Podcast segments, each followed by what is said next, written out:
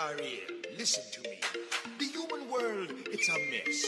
Life under the sea is better than anything they got up there.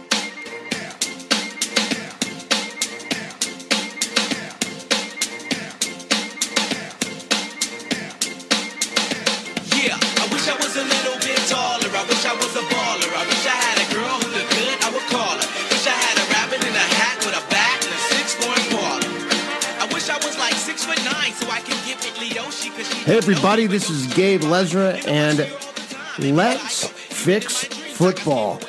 Welcome to the new show. Uh, it's a project that we've been thinking about for a fucking long time. I am joined uh, by my colleague and good friend, Evan Mateer. Evan, Evan Mateer, what are you drinking, my guy? Uh, so I am drinking a Shiner Bock. Um, being as how I, I just moved to Texas, Fucking so Texas beer.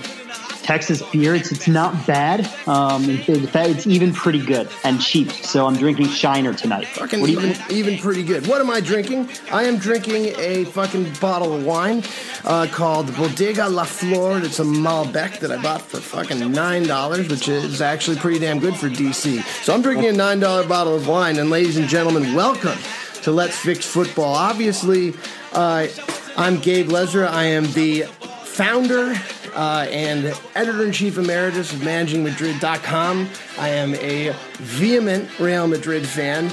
Uh, and uh, I am psyched to do this podcast because in this podcast, I'm going to get to talk about a lot of other stuff that's not just Real Madrid, including the EPL, including France, including all of Europe, but also, and arguably more important than any of that shit, Evan, we're going to talk about MLS. We're trying to get into MLS. So, Yeah, yeah. This is Evan Mateer. Evan, why don't you tell the uh, wonderful people about yourself a little bit? Yeah, so uh, you know, I, I just moved to Laredo, Texas. I'm a uh, kind of a long-term Tottenham Hotspur fan um, because I don't like nice things, and yeah, but I do like heartbreak, um, disappointment, frustration, those various emotions. Always Um, important. and so so I kind of just hopped on that train. Um, in MLS, I've become an Orlando City fan, but I've uh, you know not been quite as committed or attentive an Orlando City fan as I should be. Um, so Right. hopefully, this project will keep me a little more focused, A little more focused. to uh, kind of the growing American soccer uh, world. focused or like involved in in any in any respect at all whatsoever for me. I mean, generally, here's the thing, everybody. I was thinking about. I've been planning on being a fucking MLS fan for a long time because my whole life I grew up in this country, you know, shuttling between this country and Spain. Um, my father's from Madrid. My whole family's from Madrid. I'm half Madrileño and half American. But I've always wanted everybody in American to like this sport, and uh, they finally have this this league that a ton of people are really into. Uh, and as a New Yorker, um, I was faced with the choice of uh, two fucking teams. One of them was named after a fucking energy drink, so there's no goddamn way I was going to be a Red Bulls fan. I mean, they're the Red Bull. Are you kidding me? And then the other team was a fucking. I was gonna be. I was all in for NYCFC. They even got my man David Villa. And then I realized, and by realized I mean I fucking watched the way they handled the whole Frank Lampard thing. that They're just a fucking Manchester City subsidiary B team. So they're basically just watching Manchester City's like academy side play against a team named after a fucking energy drink. And I just kind of turned my brain off. So I guess Evan now marginally I'm a I'm a DC United fan and I I don't know anything about that. I think they're bad though. That's that's all I really know about DC United. Yeah, I I think that's right. Um, and you know, it's it's a, you know a shame that you can't be a Red Bulls or NYCFC fan because I I think they're decent this year. Um, in fact, I think NYCFC is pretty good. Um, NYCFC is so fucking good that David Villa actually got called up to the Spanish national team, which is actually the biggest news of the week in Spain. So the way our structure of this show is going to go basically is we're going to go through kind of the big storylines around Europe this week. Then we're going to talk a little bit about whatever MLS game Evan and I decided to watch this week. Evan and I both watched the Portland Timbers play the Seattle Sounders in what is without a doubt the largest rivalry in the MLS. Or sorry, not the. And again, it's not fucking the MLS, Evan. It's Yeah, you're right. It's just MLS. So I got to remember that because it keeps saying the MLS, but it's not. It's MLS. So it's the biggest rivalry in MLS. Uh, we'll talk about that a little bit. Then we're going to do our staged readings of the fucking worst takes from uh, the week in soccer journalism. I think we got some really, really strong shit today. And then at the very end, if we have any questions or we have any comments, we're gonna we're gonna take your questions. But generally, that's the structure of the show. Uh, obviously, this is our first episode, so it's uh, definitely up for debate and up for change. But so, Evan, the big stories rattling around in Europe this week. Let's start in the EPL, uh, and I think it's already time to start engraving Manchester United name um, on the fucking trophy, right? Um, I mean, that's what I heard. So I was reading a lot of ESPN FC Mm-hmm. articles um, this past weekend, and my, my understanding is that that they've actually already sent the trophy uh, to Old Trafford. That is Right. there, it's done. Um, because it, it turns out that if you win three matches to start the Premier League season, you've already won. You've That's won what I've heard. league. Well, that was my and- understanding as well. Remember, um, but you know, and, and that makes sense since they signed, you know, uh, Messi and Ronaldo. They, they didn't Yeah. do anything. No, and they uh, have beaten some pretty mid-level teams so far. I mean, West Ham might be in the top ten this year. Yeah, and then you know Swansea will be re- relegated. So I mean, hang on, that's not fair. Swansea might not be relegated. These are two important sides. might- you're right. They, the, Swansea might be 16th. Right. Now, uh, the other thing that's interesting, though, Evan, because on the same website that um, I also follow for some of my English co- uh, coverage, ESPN FC, we're really the, we're really shilling for ESPN FC, but the truth is they have a bunch of garbage shit on their site generally, and then some. You know, some really good writers are there as well. So I, I, really don't know. I feel very bipolar about ESPN FC. But guess what? ESPN FC also told me, Evan, to be very scared of Liverpool. Evan, are you scared of Liverpool? I am not scared of Liverpool. Um, I'm not. I'm not sure why I'm supposed to be scared of Liverpool. They beat a really bad Arsenal side. Um, so I guess the Arsenal defense should be scared of Liverpool. I think that's fair. um, and they probably are going to have nightmares for a while, while about about that game. Um, but like Liverpool is still kind of, I don't know, they're fine. They're they're fine. They're Sadio fine. Mane's kind of scary. Will Like, they be as fine when Barcelona swoops in to steal Philippe Coutinho from them?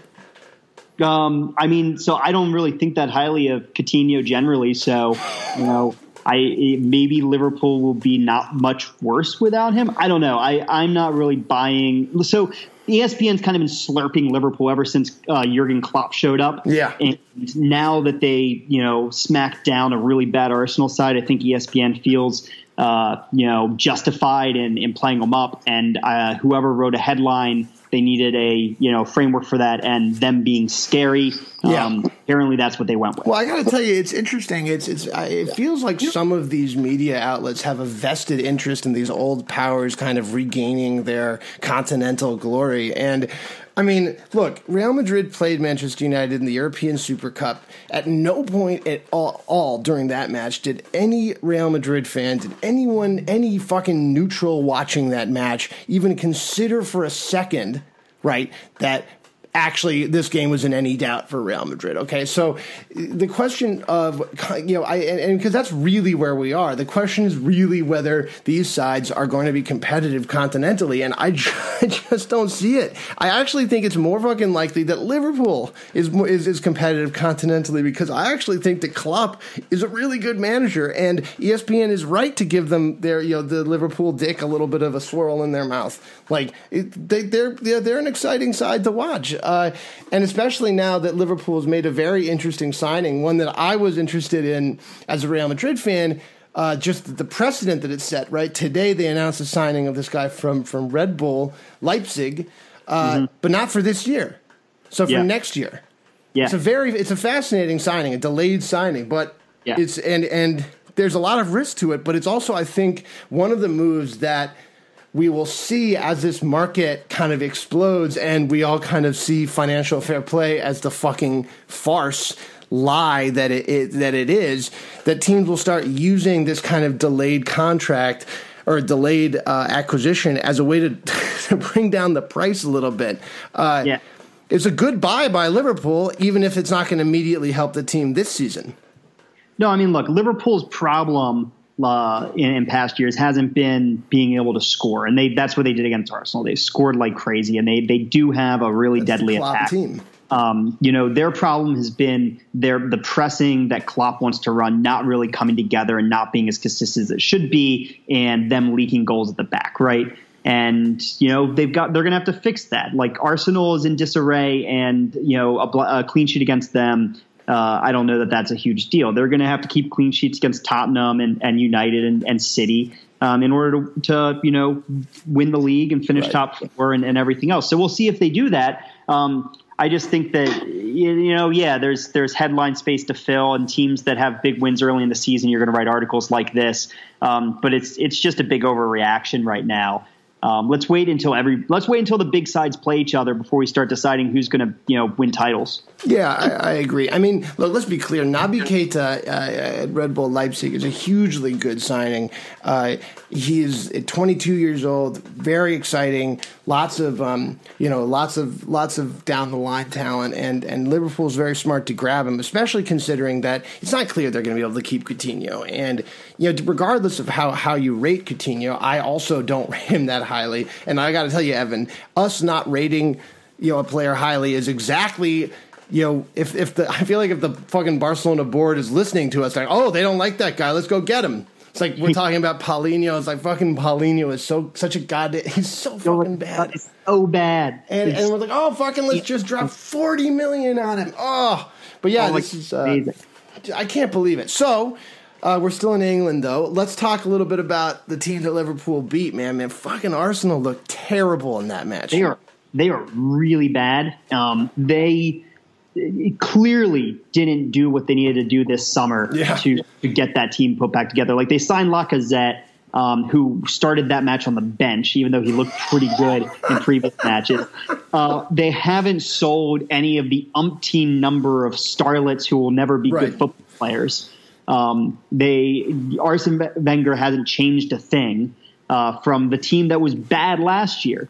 Um, I mean, I love it all. It's fantastic. I was rooting so hard for Arsene Wenger to come back because I wanted to see this. This is what I wanted. Right. This is beautiful. And Arsene Wenger is, you know, I, I think arguably the most overrated coach in the history of this fucking sport. Like, here's my Gabe. Here's my question for you about Wenger. Does he last till November? No, I mean, I, I just I can't imagine him lasting until November. But the truth is, Evan, I couldn't imagine him lasting fucking through all of last season, given how fucking garbage the that, that Arsenal was. And what the only thing that saved them is winning some you know garbage tournament against Chelsea, and that that, was fucking throwaway shit. And now uh, it looks like they're about to sell Oxlade Chamberlain to Chelsea. Not that that dude's any good, but it's already depleting a shitty team. So like, what the f- like, what the fuck is wrong with these guys? Like, you've got to get rid of this shitty coach, unbelievably shitty coach, highly overrated, whose fucking transfer philosophy is fucking ten years behind the modern game. Get Wenger out if this team is going to be any good, and what, at, or at the very least, fucking remove that dude's authority to have any relationship with the movement of players because holy shit if you look at the like this is a fucking disaster of a club like they if if this were American sports, I would say fucking fire Wenger and fucking tank because that's the only way. But they need to fucking top to bottom rebuild, and they need to do it as soon as possible. And in a in a week, we might be talking about a world where Wenger is still at Arsenal and Alexis Sanchez is gone and that's. Dude, can you imagine how fucking bad that team is going to be without Alexis Sanchez? Like he's the only reason that team is any good at all. It's going to be catastrophic, and it's going to be fantastic. I mean, they, I, I really think they could finish sixth this year. So, Evan, you also have noted on our, our episode outline Spurs playing 39 away games. Like, I actually mentioned that when uh, Madrid, when we were talking about uh, Madrid's draw on the Managing Madrid podcast, I, I mentioned that, well, actually, uh, Spurs does, isn't playing at White Hart Lane. They're playing at Wembley this season. And I actually got a comment like, well, actually, Spurs love playing at Wembley. The energy is huge, blah, blah, blah. And to me, that seemed fucking insane. Uh, I, I, I don't know, man. What do you think? I mean, it's is this so, is this a kind of transitional year for Spurs, or or do they really still have a home stadium? I mean, so you know, I this is one area where I kind of go with the media narrative, and I I know a lot of Spurs fans are pushing back against the Wembley curse narrative, and I agree, it's not a curse. It's not a curse. Um, it's it's just that Spurs have played like shit at Wembley, and until they and and I and I and I might get pushed back on that. They have played well to the eye right? They've played some okay football at Wembley, but they haven't fucking won games. And until you win games at Wembley, no Right. one's going to believe that you can win games at Wembley, right? The results speak for themselves. We have one win in what, like 12 matches at Wembley, Right. and we had we we only gave up, we only dropped what five points last year Yeah. at White Hart Lane. So until those records come together a little bit, it is perfectly fucking fair to criticize Spurs Yeah. playing Wembley and to question whether or not there's a problem. Yep. I don't know what the problem is. I don't know if it's bigger, less less energy, the pitch is bigger. I don't know. I don't care what it is. What I care about is the fact that they just shat away a win, that they lost a game they could have won against Chelsea, that they shat out of the Champions League last year, and that Wembley has been bad for Spurs. And and so just win a fucking game and then we can all shut up about whether or not they can win at Wembley.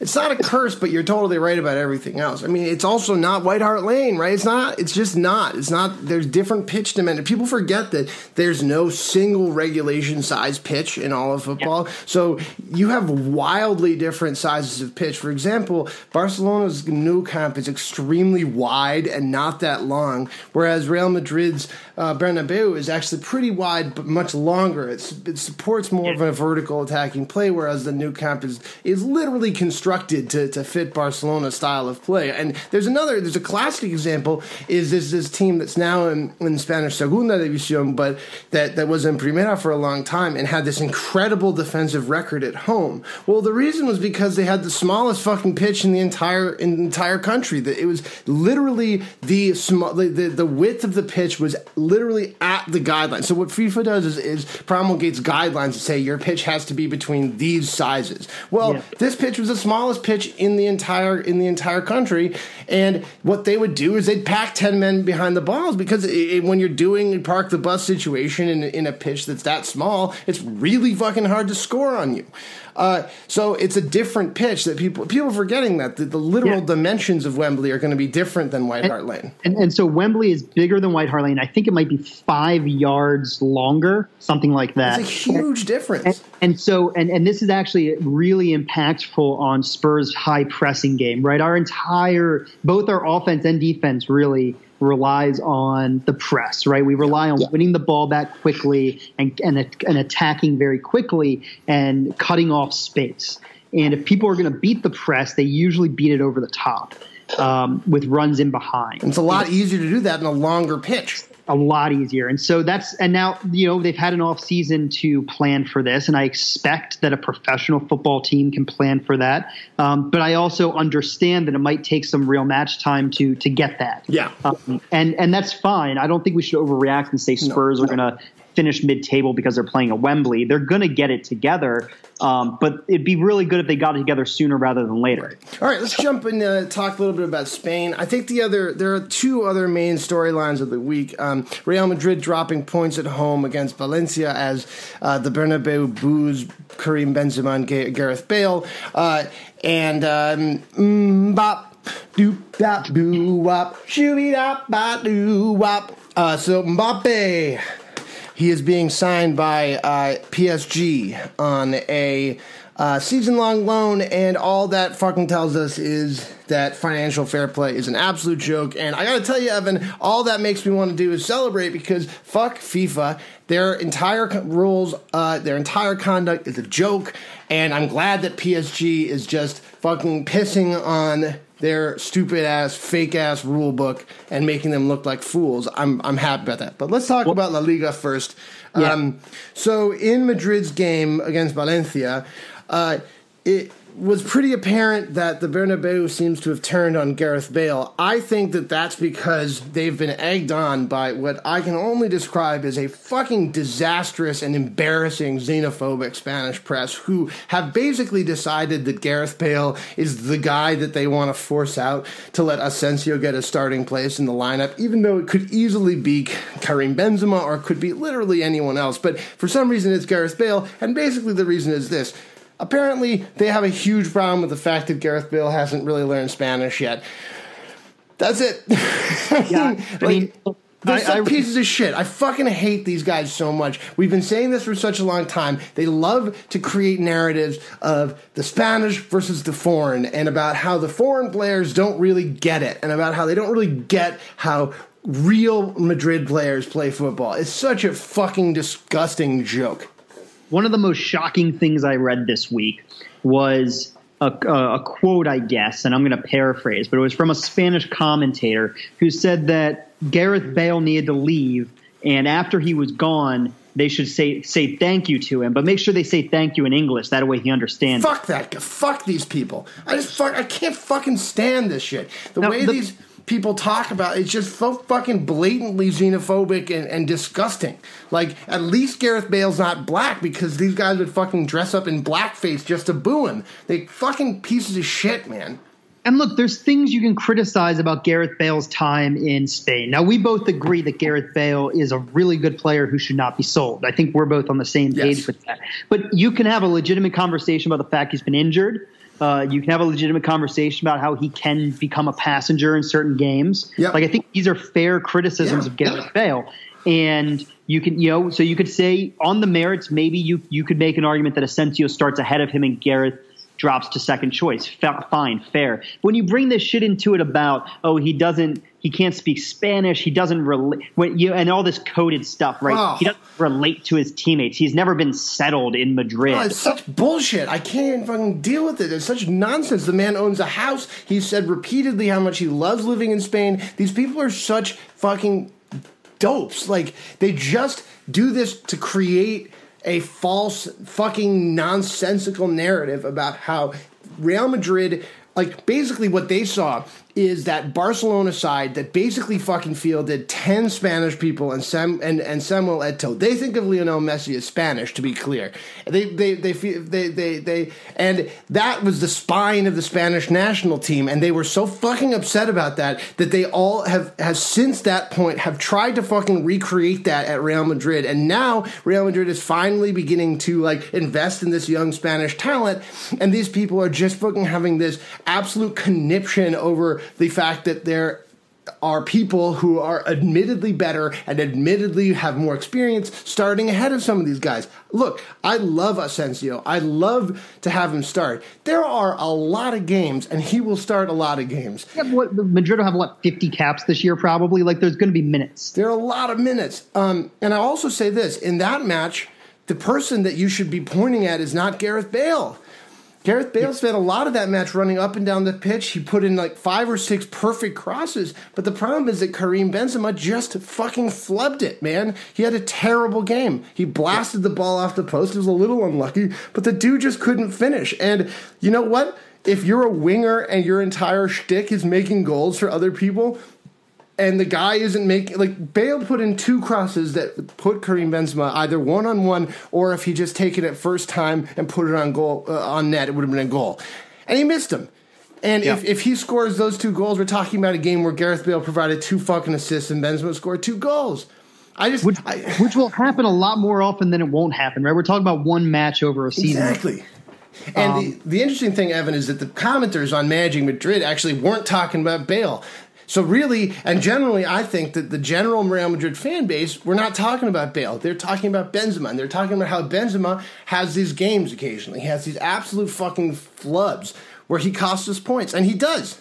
Benzema does occasionally cost the team points. I think he brings more points to the table than he costs the team by quite a bit. But people and, and people can make debates about it. But the problem is the Spanish press has decided let's focus on Bale. It's unbelievable. Bale had very little to do if- with with the law, like with that with the draw. If if Gareth Bale leaves Madrid, Madrid is going to regret it because he's going to go somewhere like United or or, or God knows where, right? It doesn't really matter. he's going to go to a, a European competitor, and Madrid's going to see him again in Champions League play, and he's going to make that team harder to beat. Um, he's a lot better off on that Madrid side than for Madrid than he is going off to play for a competitor. And he brings so much to the table too. I mean, like what these people never talk about is how much Gareth Bale brings to the side defensively. He runs his fucking ass off. And he defends. He defends at a level that Asensio doesn't even touch. Gareth drops back into passing lanes and steals the ball. He also Yeah. drops, and, and I am comfortable, and a lot of, and it's clear Zidane is comfortable playing Gareth Bale all as far back as left back when He pl- I mean, rushes up. to- he used to be a left back, so he gives you that flex. Like that's he came up as a left back, Yeah. and he left back at Spurs, and so he brings that flexibility, and and he's an athletic freak that. That I don't even know that Asensio, uh, like you said, kind of comes close. Like Asensio is great; he does all kinds of things well, and we can talk all day about Asensio. Um, but Gareth Bale brings that athleticism to Yeah. the game, the pace and the strength to move seamlessly between wing back and winger. Um, and, and and and yeah, the fact that people can't see it, it it's really insane. So, uh, speaking of Asensio, the dude is absolutely the second coming for Madrid. He is brilliant. He is absolutely everything that was advertised last season. You know, he was if he broke out last season, he is becoming what we all thought he could become, which is that absolute superstar. Asensio is you know, put the team on his back, scored both goals against Valencia. He is an absolute superstar, uh, and Madrid. I mean, it's a signing of the de- of the century so far for Madrid, grabbing him for four million euros from Mallorca. Like, this is this is you know this is the best deal I've ever seen for for Madrid. I think.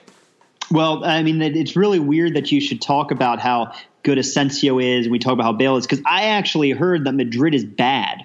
Um, and yes, that's an important they're, point.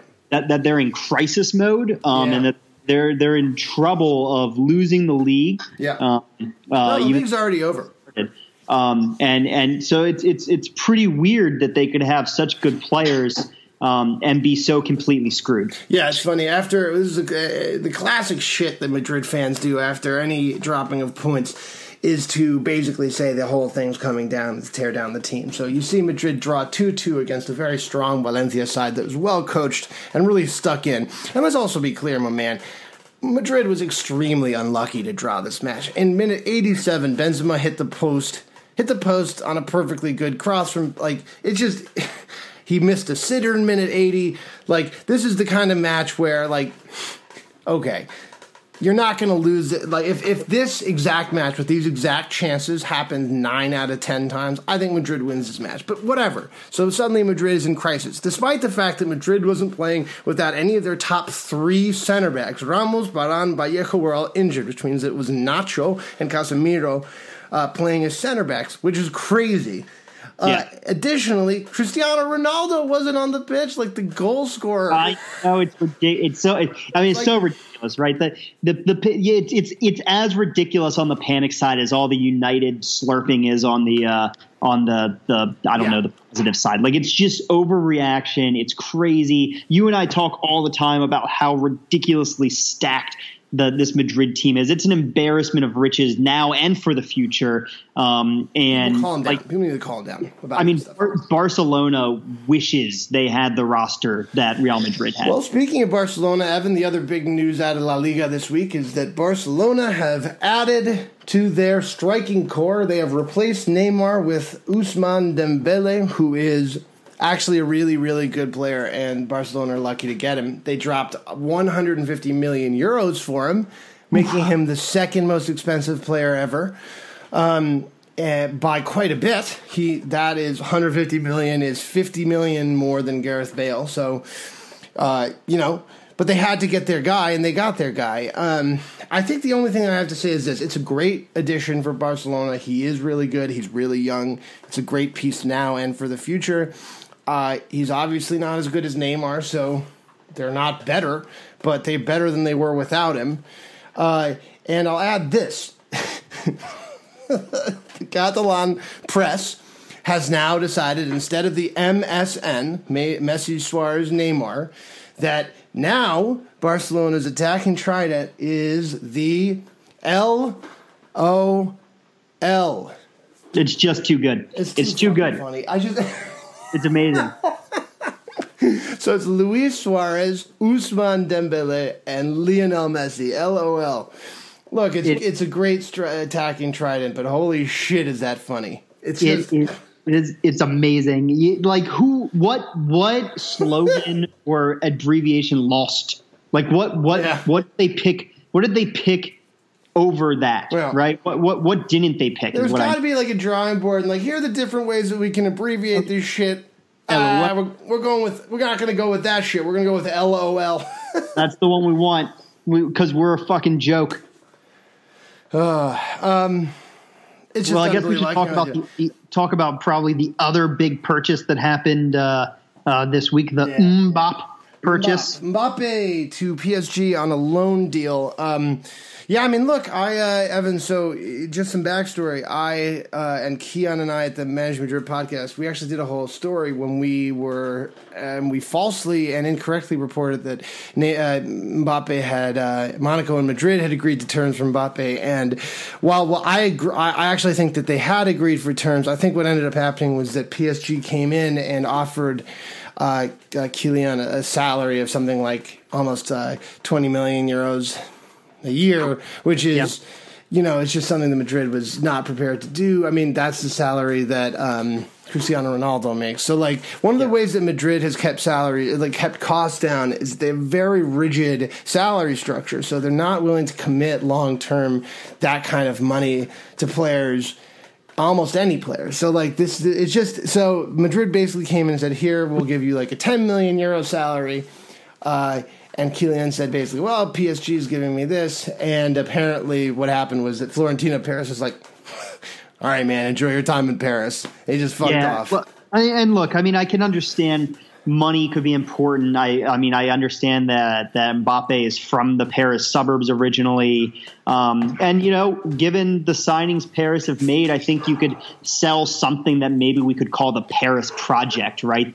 They, I could see a pitch where they're talking about how they're building something in Paris with Totally. Neymar um, and, and Cavani and, and, and Verratti. And, you know, that that could be a pretty scary side coming up in a few years. Um, if Mbappe is any good, which I'm not, I'm not personally sold Mbappe is actually very, but I, not, not that he's not good. Um, just that he might not be worth 140 or 150 million euros, right? He's 18 years old and he had 20 something goals against Ligue 1, right? Right. It's, uh, remains to be seen if that's going to translate to consistent high performance in, uh, in the Champions League, which now he's at PSG, that's all that's going to matter. Yeah, and it's interesting Evan, because for me, the issue here was never about whether fucking Mbappe was worth the transfer, uh, the salary or the um, the actual transfer cost. Because I think the market is fucking insane, and you know it just it is what it is in terms of that shit. Like, is Neymar even worth two hundred? I, I don't know, but for me,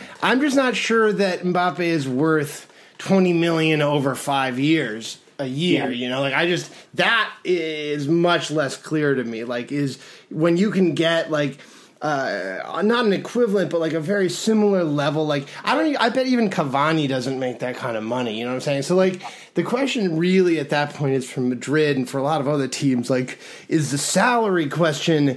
Are all the salaries going to spike given the way that the transfer market is? I think you know that ha- has progressed, and I think that that's actually a much more complicated question because.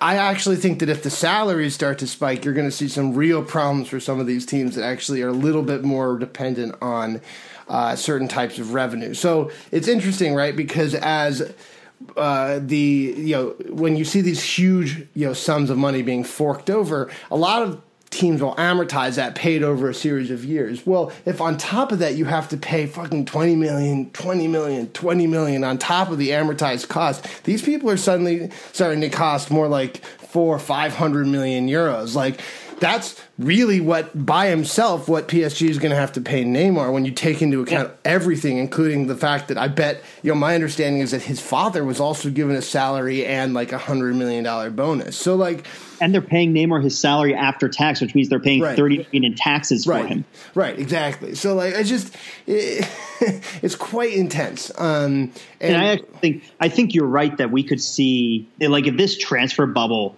keeps going, Yeah. that we're going to start seeing some real financial problems for some teams. Like some some sides have billionaire backers and and and Yeah. all kinds of other sources of revenue, and they're going to be fine. But like how's Everton going to keep sustaining this kind of spending and salaries? Like, where are some of these mid-table, kind of just on the periphery of mid-table teams going to uh, going to keep up with this? I'm not yeah, sure. and the fucking financial fair play is obviously a fucking joke and and and totally fake. So you know, I and I don't have any faith in fucking FIFA to deal with this. So it'll be interesting to see the way this progresses. I don't. I don't have, and as with most things. Uh, and anyone who's you know listened to my shit for long enough knows, as with most things when it comes to fucking FIFA and fucking UEFA and all this shit, I do not have a positive outlook long term on this. I don't see any way that any of these pieces of shit in these corrupt as fuck governing bodies are going to make anything better. If anything, any everything that they can do in any world that I can imagine will only make it worse. So I, I mean, the best thing FIFA can do is fuck off and not do anything, and we'll have to figure out the way this works without their intervention at all. Um, okay, let's. I mean, look, obviously, and that means that there's the, that that that that means that the French league has become a one-team league, uh, and it is essentially no longer worth watching. I, if, if it was, if if it ever was. Uh, so uh, I don't see any huge news coming out of Germany or Italy. So I think it's time to move on to our MLS game of the week, my dude. So tell me, tell me why, and tell everyone, Evan, why we should give a shit about this game. So uh, this was uh, Seattle Sounders and Portland Timbers. Um, so we picked this game because uh, this is like one of the biggest fixtures on the American calendar. Portland and Seattle are two cities that have really embraced soccer. Um, they're places that are developing a kind of unique, uh, you know, American football fan experience where they're White people. white people, sure, but but but I'm not sure that's true. I think that they're you know fans. What, what what's cool about about the developing culture is that it integrates a lot of of fan you know routines and and um, traditions from the European you know fan culture, but also Latin American fan culture, and it's kind of fusing them together. Um, and so this fixture is always very exciting. They're they're uh, both they they both are in quote Cascadia, which I guess is a term that people actually use. Um, Is you know? Yeah, people. When I, so I read both of these guys, read blogs on both these teams, and both of them talked about being fellow rivals from Cascadia, which I guess is Vancouver to Portland.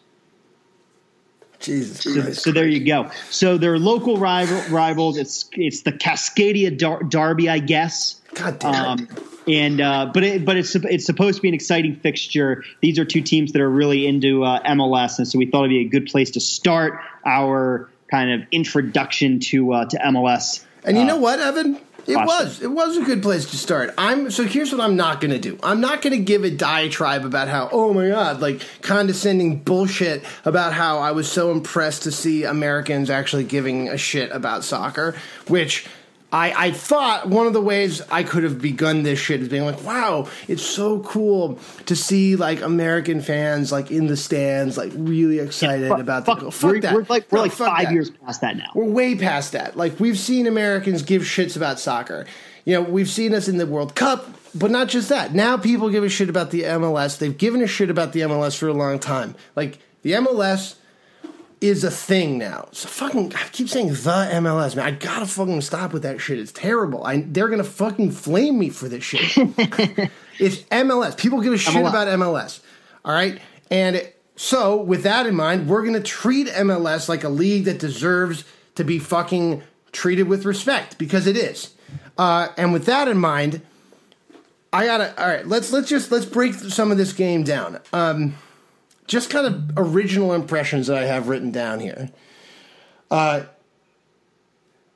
this game was slower than I expected, Evan. Yeah, Is that like is I mean I do watch a lot more MLS than I do, but it felt like it wasn't just that the passes weren't cr- as crisp as I expected. It just felt like the ball was moving slower. Like no- like that either they weren't hitting it with as much force or that literally whatever fucking field they were playing on didn't move the ball very fast. Like that that that there was some sort of friction.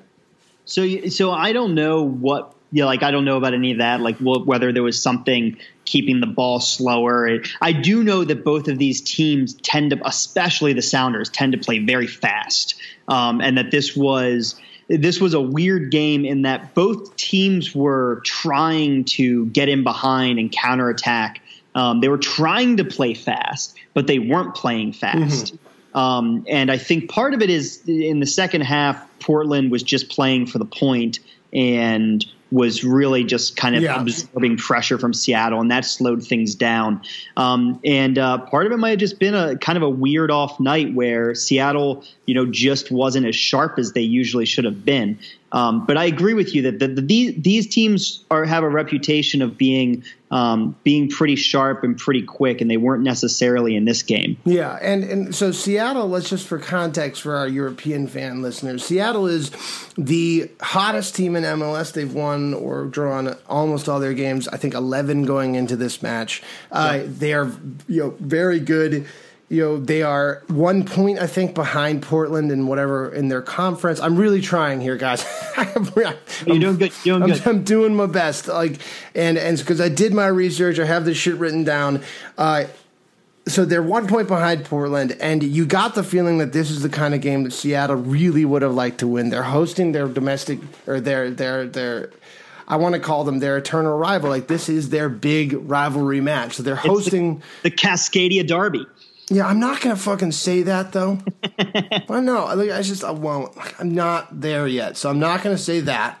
Um, I also won't say the California Classico. I heard that that's a thing that people say. Oh, yeah. I won't yeah. say that. Um, and uh, I, I won't. I don't know what, what people use to refer to the energy drink versus Manchester City B team match in New York. But it's just the New York Derby. Um, but this match, you know, you got the sense that Seattle wanted it, um, and that it would have been nice for Seattle to have. Here's what I'll say: Seattle scored one of the nastiest looking goals I've ever fucking seen in my life to open the scoring in this match. Uh, it was absolutely fucking bush league Segunda División B shit. Where I mean, someone I mean, there, there had to be a, four missed clearances before that goal. Someone fucking launched the ball into the area. The ball bounced around. People took swings at it. The ball bounced around some more until finally, whatever striker just was there and just was like, "Yeah, fine," and toe poked yeah, it in. Yeah, Roldan got the got the uh, the, it was a, goal there. It was a disgusting looking goal and not the kind of shit that I wanted to start my MLS watching career watching.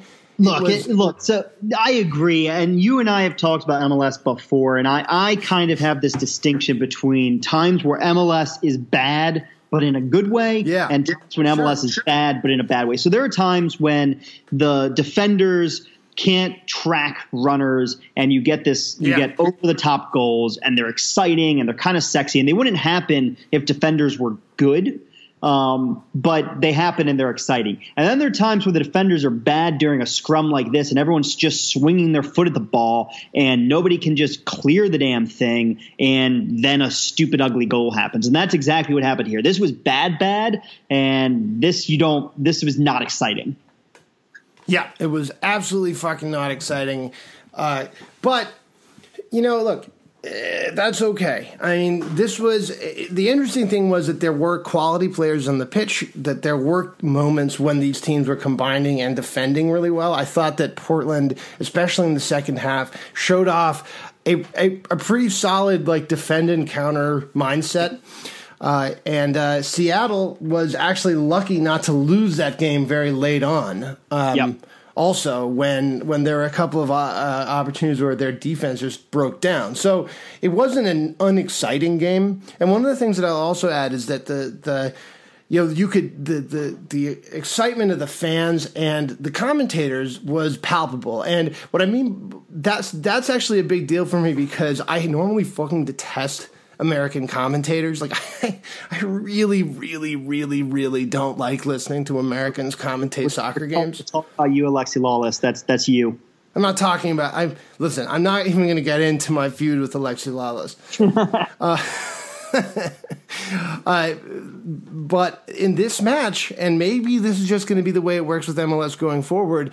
I actually thought that the the commentators brought the right amount of energy. Like they didn't try to overdo it. Like the like sometimes we get American commentators, and I'm just I know this is like huge, huge oversimplifications, but sometimes we get American commentators that are trying to be Mexican commentators, where they bring a huge amount of energy and just fucking yell and blah blah blah blah blah blah blah blah, and like that's not what we want. Gabe, just wait until you watch an MLS game that's nationally televised on uh, Univision Deportes, uh, because uh, that's exactly what you're going to get. Is you're going to get an English language commentator that thinks they're a, a Mexican commentator, and it it is it is terrible. It's unwatchable. It is so bad. You're gonna you're, you're gonna see it eventually because eventually we're gonna pick a game of the week that is that is uh, on a Spanish speaking channel because they, they they Yeah. play they play one national game a week on a Spanish speaking channel. I mean, look, and that's that's. I wanted to add that that's something I'm really excited about with MLS. Like, I think that MLS really should lean in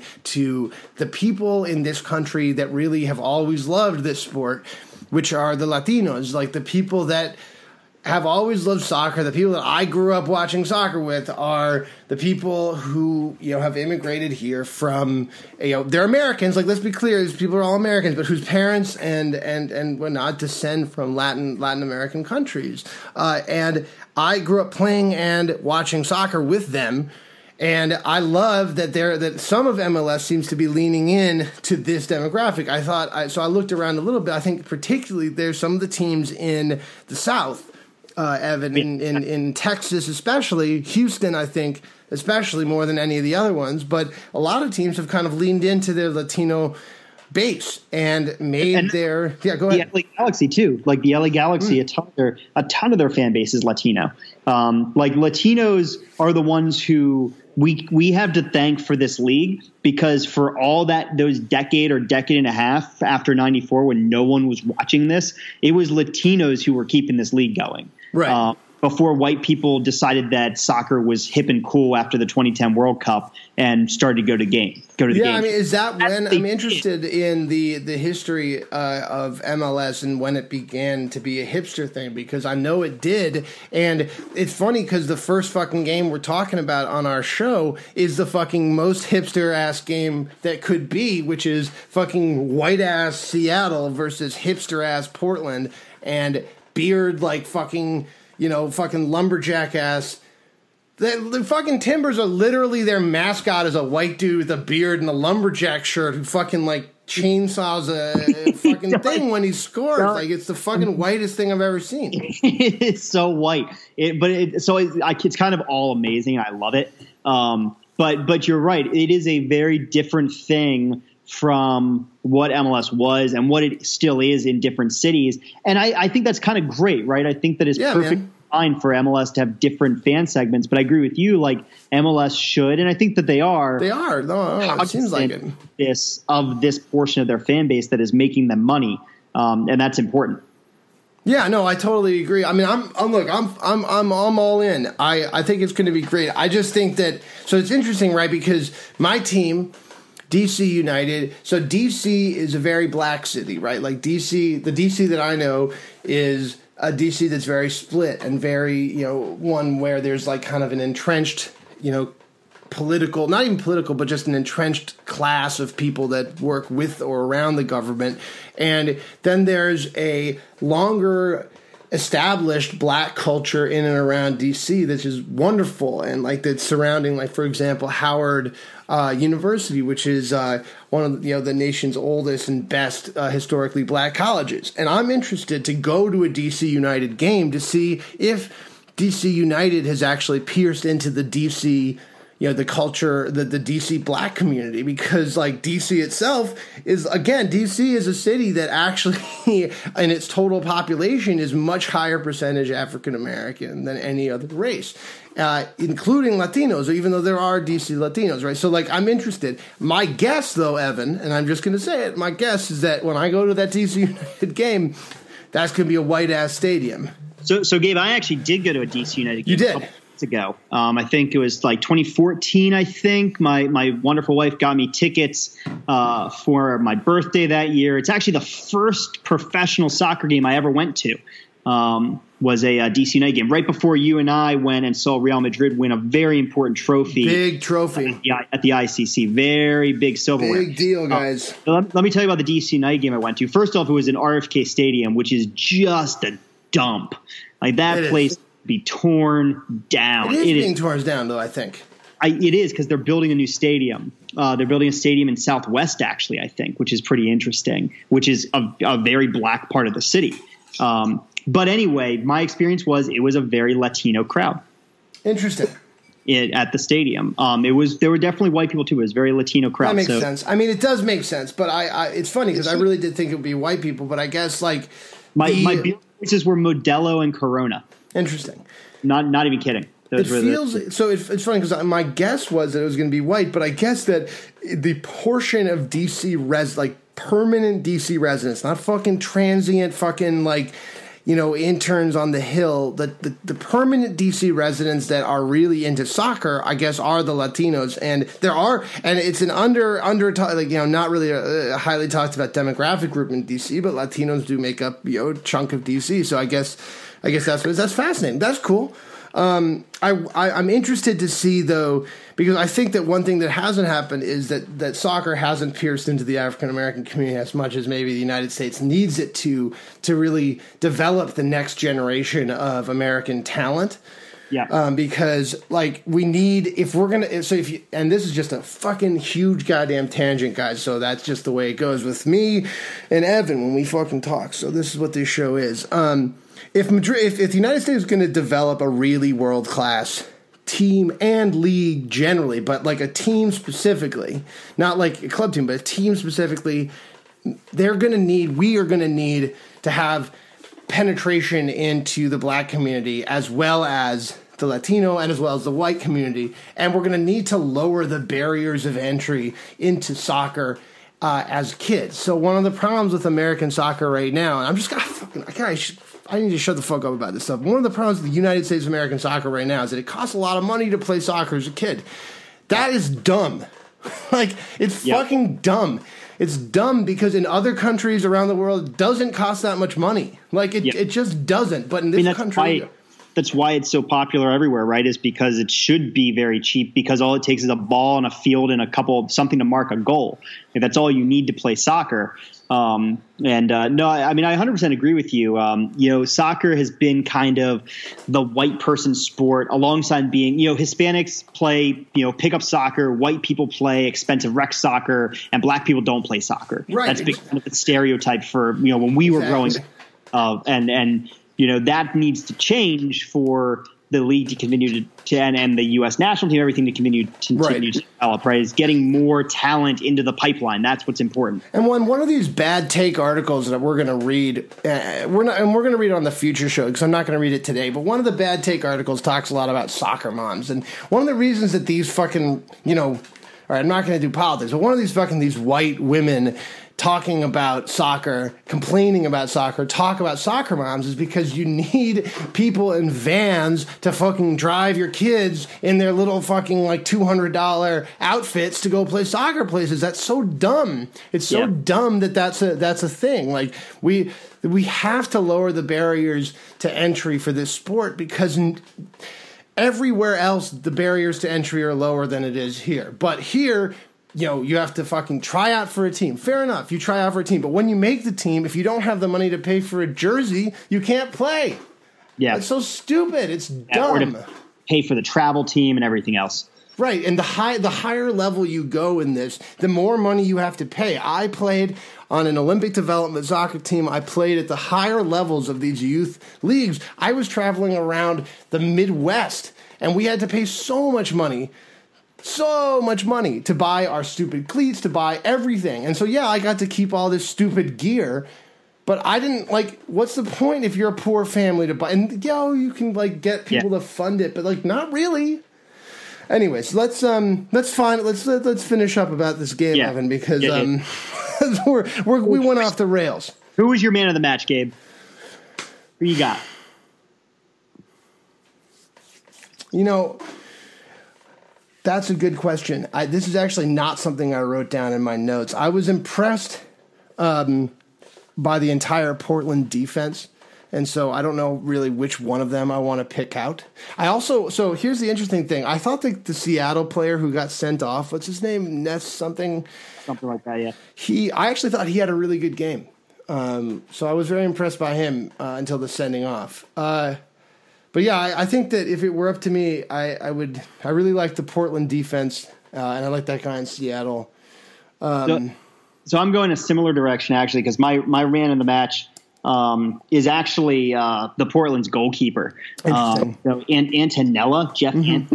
Jeff Attinella, I guess his name is. Um, it turns out he's their backup keeper, um, their second choice keeper, but there's some controversy about whether or not he should be the first choice keeper. And from what I saw, okay, he he had a couple flubs, he made a couple mistakes, but there were a couple times that Dempsey and Jordan Morris on Seattle were through the defense one on one with him, um, and he made good stops and saved the match for them. So yeah, yeah, I think that he's credited with saving that point.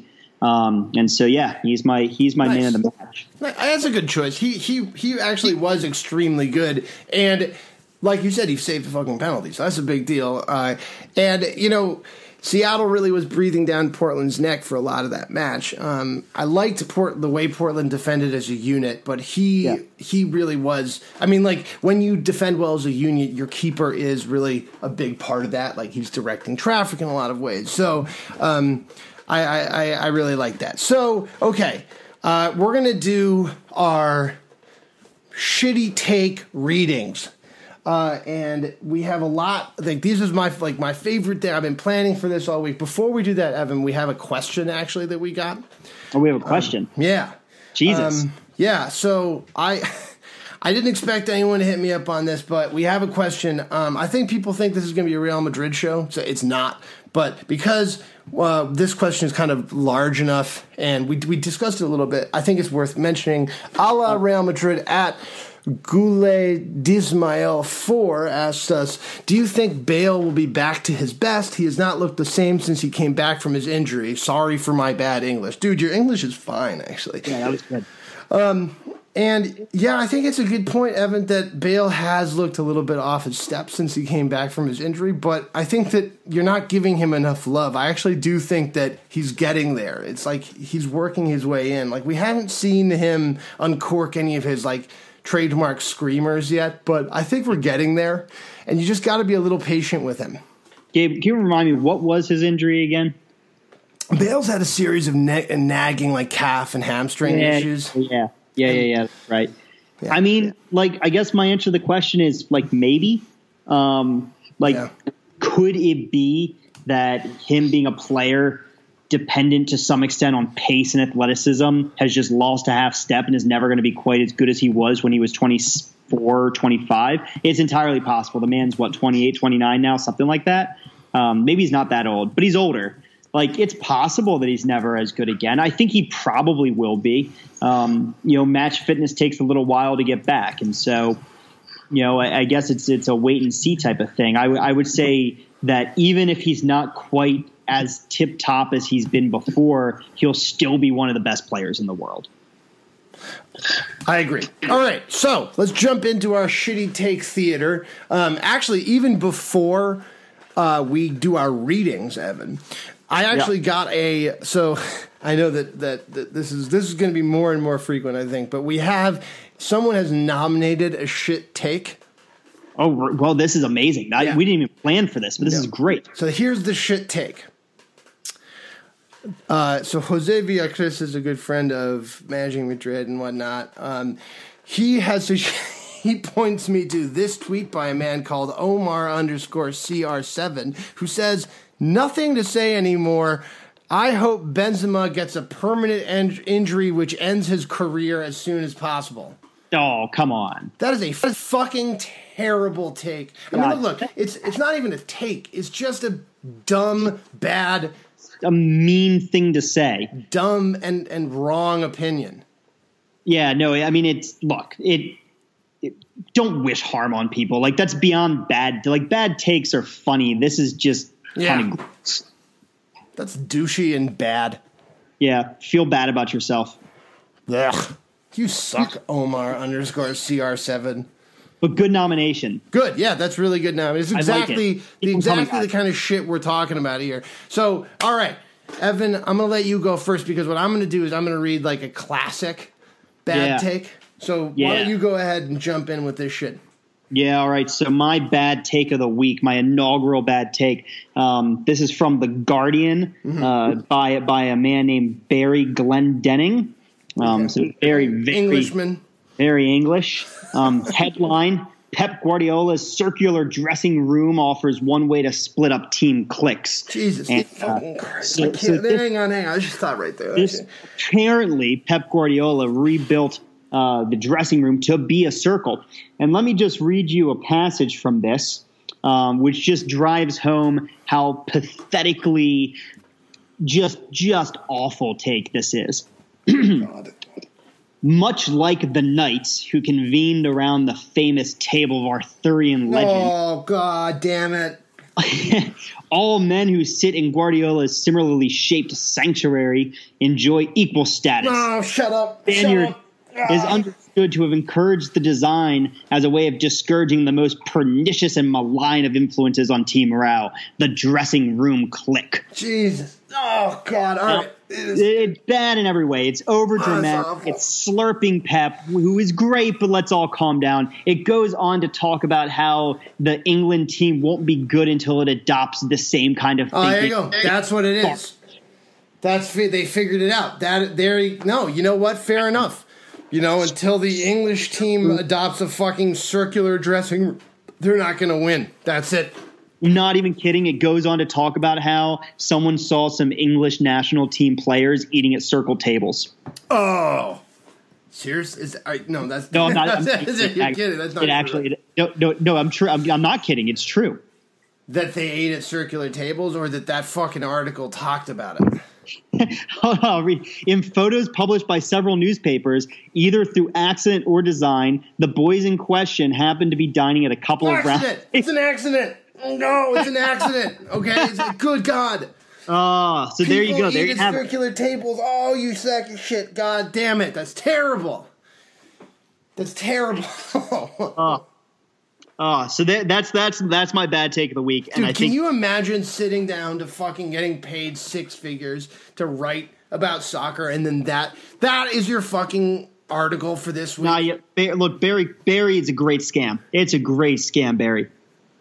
I just like sat down like fucking like I don't know, man, like fucking smoked a bunch of PCP and he was like, "You know what? I just watched fucking like, you know, fucking Arthurian Arthur by fucking Guy Ritchie."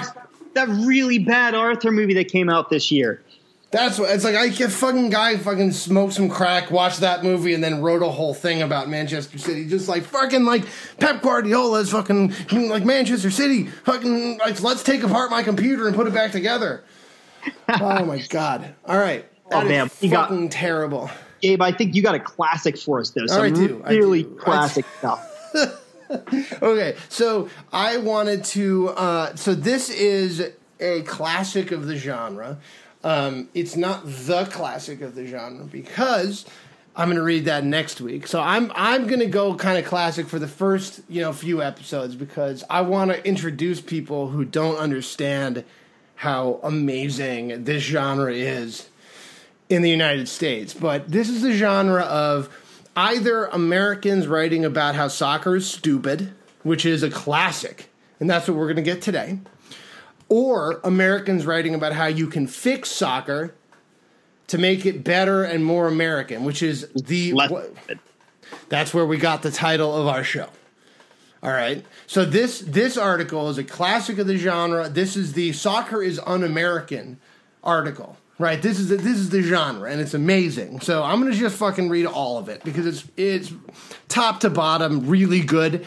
It's it's just really good. It's not that long. It's by a man called Nicholas Pell on the um, world-renowned website called Thought Catalog.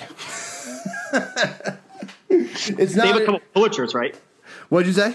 They have a couple Pulitzers, I think. Oh yeah, no doubt, no doubt. I mean, their their expose about the brutal torture and the fucking you know Uganda after the war is just Something. incredible. Thought catalog. Um, all right, Nicholas Pell writes: "Soccer stinks and is un-American." All right, ready? Like every other American, I couldn't possibly care less about soccer. All of them, every American. I'm really glad that he, like, he he launches into this article like fucking writing. I couldn't care less about soccer, which is why I'm sitting down to write a fucking article about it. Like, why? Like, if you don't care, don't fucking talk about it. It's unbelievable. Like, all right, so like every other American, I couldn't possibly care less about soccer. The current quote World Cup fever, unquote, has nothing to do with national pride, which I'm sure this man is really into, and even less to do with an interest in soccer. Wait, I don't understand how it has less to do with an interest in soccer than national pride. What, whatever. I mean, one of two, right? It's it's one of those two things. I Got to guess. be one. No, it's not because he's about to explain to us that. He's going to tell us. Okay, good. Right, exactly. The folks currently feigning interest, all right, feigning interest in, quote, the beautiful game, the beautiful sport. Wait a minute, he didn't even say the beautiful game. the beautiful sport. That's amazing. The beautiful sport? Good God. Oh, oh my God, it's such bad writing. Oh, the folks currently feigning interest in, quote, the beautiful sport, unquote, are the same ones threatened by American anything, which he fucking puts in all caps. Anything, American anything, from GMC pickups to bazookas. I think a bazooka is meant to be threatening. I think Yeah, that it is threatening. point. Bazookas are threatening. Come on, man. Sure, lots of American kids play soccer. Let's be clear, though, and he does. He, mostly kids whose moms want them playing a sport where a skinned knee or a twisted ankle is the worst possible injury. Definitely, Yeesh. oof. He really burned us, man. All those moms who don't want their kids to have fucking chronic traumatic encephalopathy later in their lives. Like, fucking, like, bam, he got us. All right, so he says no one likes watching it, though, just like no one wants to watch a chess match. Why? Because soccer is about as fun as a trip to traffic court. Although you might know how it works, this provides you with no greater insight into the alleged sport, alleged sport, just like the guy who was attacking the podcast called us a so called podcast. So-called writer makes some very good points. the alleged sport, then knowing how to move chessmen means you can play the only game that matters. So why is the oh my god, this is incredible, Evan. All right. Incredible sentence. So why is the Priusati pretending to care? It's incredible. It's an incredible. If you just break down that fucking sentence, it's just so he's it's just so smug about how smug he thinks other people are. Yeah, what is amazing? That's exactly, exactly right. Right. Like what's going on here is this dude is shitting on people for being smug while being literally. This is literally the smuggest fucking sentence I've ever met in my entire life. Not only are these people too stupid to understand soccer, they're pretending to understand soccer because they think it's cool by the way, they also own cars just to make you feel like to make themselves feel superior. It's incredible. All right, ready? Cultural sign like so. Why is it Priusati pretending to care? Cultural signaling mostly. The nouveau riche will always stick out due to their penchant for dropping cash on gold-plated Humvees upholstered in Louis Vuitton. Similarly, anyone can buy a hybrid SUV and enough organic produce to survive an economic collapse brought on by a massive student debt bubble. But not every. Wow, that's really intense. Under like uh, economic analysis, my guy. Uh, uh, economic collapse brought on by a massive student debt bubble, but not everyone can appreciate, or at least convincingly fake appreciation of, the finer things in life, such as fair trade coffee, artisanal toast, and a game where men run up and down a field with no apparent rhyme or reason, frequently resulting in scoreless ties. Here's the thing: the dude is talking about how you can understand the game. He's saying, "Oh, you anyone can understand this game," and then he says a fucking phrase like. Men run up and down a field with no apparent rhyme or reason. Seems like you don't understand this game. I think, yeah, I think you don't really know what's going on, friend. Yeah, and like- I think I think you kind of feel bad about that. Uh, yeah, again, I think that part of the issue here is that this guy thinks that, like, oh, anyone can understand this game except for he doesn't. So, like, his friends might actually like this sport and, like, they're telling, hey, man, this is so cool. Why don't you come watch it with us? And he's just like, I don't get it. I don't get it. And so instead of like asking for them to explain like anything about this sport, he writes the smuggest article ever about not understanding a sport. It's unbelievable. All right, next. We're almost done, I promise. But we're getting to the best, literally the best part of this game, or this article, all right? He's about to launch into his historiographic analysis. There's something distinctly European and un American about soccer. Mm-hmm. Allegedly invented by the English, the root game is a lot closer to the time honored, and I just want to underscore the word time honored, time honored schoolyard tradition of, quote, smear the queer Oh, good God. than the nonsensical ballet of the World Cup. Jesus. Yeah. Other games called, quote, football, end quote, be they our own besieged national pastime, baseball. it's not a national pastime. Like, that is baseball. Like, I. I just I can't with this guy. Australian rules, Gaelic football, or even rugby are a hell of a good time to watch. I okay. Is there any chance this man has ever watched a single fucking second of an Aussie rules, Gaelic or rug like football or fucking rugby match? Well, you know, here's the thing. I have watched Gaelic football, and it is really fun to watch, and there's no chance that this guy has gotten around to seeing That's it. what I'm saying. There's no fucking way. I bet this guy's never watched a fucking second of rugby. No, There's no fucking not. way. I like rugby. It's awesome. But there's no fucking way this guy's watched it. Fuck you. Because they're the very essence of ball sports. All right. All right, let's move Colon, let's on before I get a physical on first. Uh, Hang on. A physical struggle between two groups of men fighting like mad for every inch of territory. yep, that's what ball sports are. That's ball sports. He didn't mention a ball. It's ball sports, colon. And he doesn't say the word ball. Hey, did you know that that you know? well, I guess that means what wrestling could be a ball sport. That's literally a physical struggle between men fighting like mad for every inch of territory. That's the definition of wrestling. God damn, go fuck yourself. All right, ready? These games have long horrified the effete who see. So there's also this codified, like fucking, like anti-gay shit. Oh, yeah, there's a strong homophobia running. These games have long horrified the effete who see in it bad grammar, everything they despise about American and probably Irish, British, and Australian society. Are you like are you fucking shitting me with this shit? Like football is above all a working class sport. Let's be clear, he's talking about American football. A game where historically speaking, you weren't going to make a ton of money. No, you're going to make what, what like twenty five thousand dollars a year if you're the best quarterback in the league in like the '60s. But that was true in soccer too, dude. Like no, there was always all sports were like that for a long time. This is the stupidest shit. Even today, retired players frequently flock to professions such as car dealership proprietor or real estate investor. Professions representing a sort of proletarian aristocracy. I don't think this man has any idea what the words that he's putting together mean. So hold on, I'm confused. Who become the car salesman? The the football The players the football American? players, the American football players. Yeah, I mean, I guess that's true. I don't get the point.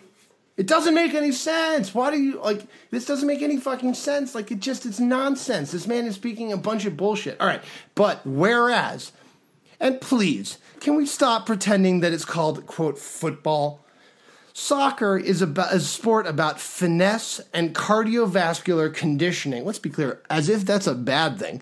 Football is a game about brute force, yes, but also guts. Something that the average American, okay, ready? An average American ersatz soccer fan is sincerely lacking. Fuck you right? Like, what the fuck? Like, he's, uh, all right. Heresy, blasphemy, apostasy. These are thoughts which must not, nay, cannot be thunk. Football, so called, is the beautiful game. At least he says beautiful game now. Game, yeah, you got it right. You got it right this time. Two tries. It's a good. I mean, like, look, he did do that, so like, at least we can applaud him for that. The hope of the masses, an elegant, refined, and civilized alternative to the more loudish sports of the American rump proletariat. A fine wine to their swill beer. Does it, okay, this do you have any idea how fucking pissed off some fucking like union like th- like fucking union member in fucking Manchester who's a Yeah. huge like if uh, this guy fucking walked into that dude's bar and started saying this shit to that guy he's like Choke. you get fucking glassed he's like fucking the guy would just fucking glass him right there it's like fuck you for saying all this shit this is nonsense is this, God, this is it, is it? Are we done? Is it over? there's one last paragraph oh, right Oh my god! This all right, and it's okay. Here's another thing. It's the best paragraph yet. Ready? All right.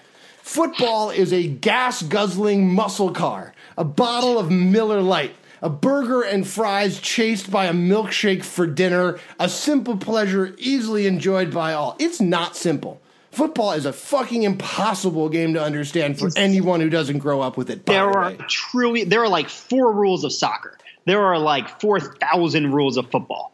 Ready? Soccer is a hybrid electric vehicle, salad for dessert, post 1950s jazz, modern art, an esoteric pastime requiring the most utmost attention for the pretense of understanding and enjoyment.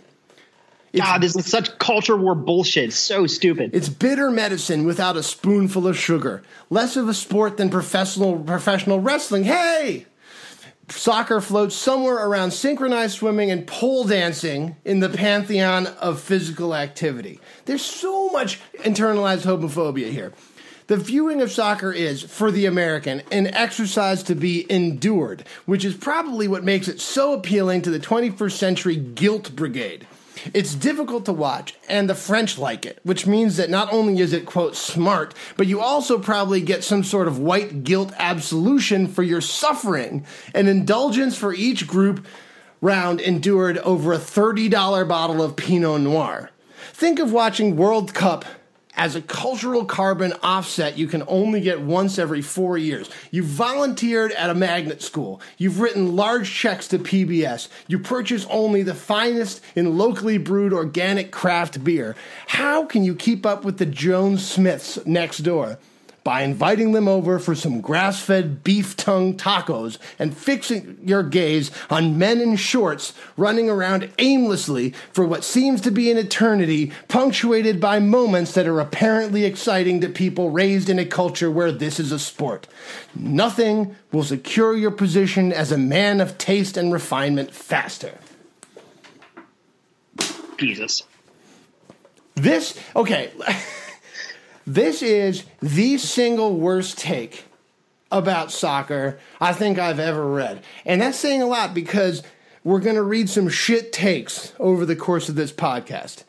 But what this does is combine a totally smug feeling of only rich people like soccer, which with a racist and anti and fucking homophobic attack on the sport, and better than any and like more overarching than any of that shit is a fundamental m- like misunderstanding or inability to understand what is arguably the simplest sport in existence. So you have someone who is making a series of unbelievably stupid arguments, right, about soccer, which is actually a very intense physical game where people die on the pitch, right, with like an absolutely overwhelming inability to understand what is functionally the easiest game to understand in the in the modern sports pantheon. I cannot think of an easier sport to understand than soccer. Yeah, I mean, look, th- this guy's opinions are bad. He should feel bad. He's probably a bad person, and he needs to go away. So, welcome to uh, Let's Fix Soccer, Let's Fix Football, our podcast. Um, this is uh, our first episode. Please let us know what we can do better. Please uh, visit the website. Please follow us on Twitter. And on Facebook, you can get us to on Twitter at uh, twitter.com slash let's fix football, facebook.com slash let's fix football. I'm at Twitter, uh, on Twitter at, at, at L Ezra. Um, Evan is on Twitter at Evan underscore Mateer. Uh, yeah, I mean we're we're gonna be doing this every Tuesday. Um, let us know what we can do better, please. Uh, if you have any questions, any you know terrible takes that you see that week, Oh, yeah. Please not send it taken. to us. We would Yeah. love, love, love to read the shitty takes. Seriously. Um, we will we'll, we'll read the us. best reader take or listener takes. We'll we'll we'll read those off. Absolutely, every show will do that. So uh, you can send, and, and if you want to have a, a longer conversation, you can send us an email questions at uh, let'sfixfootball.com.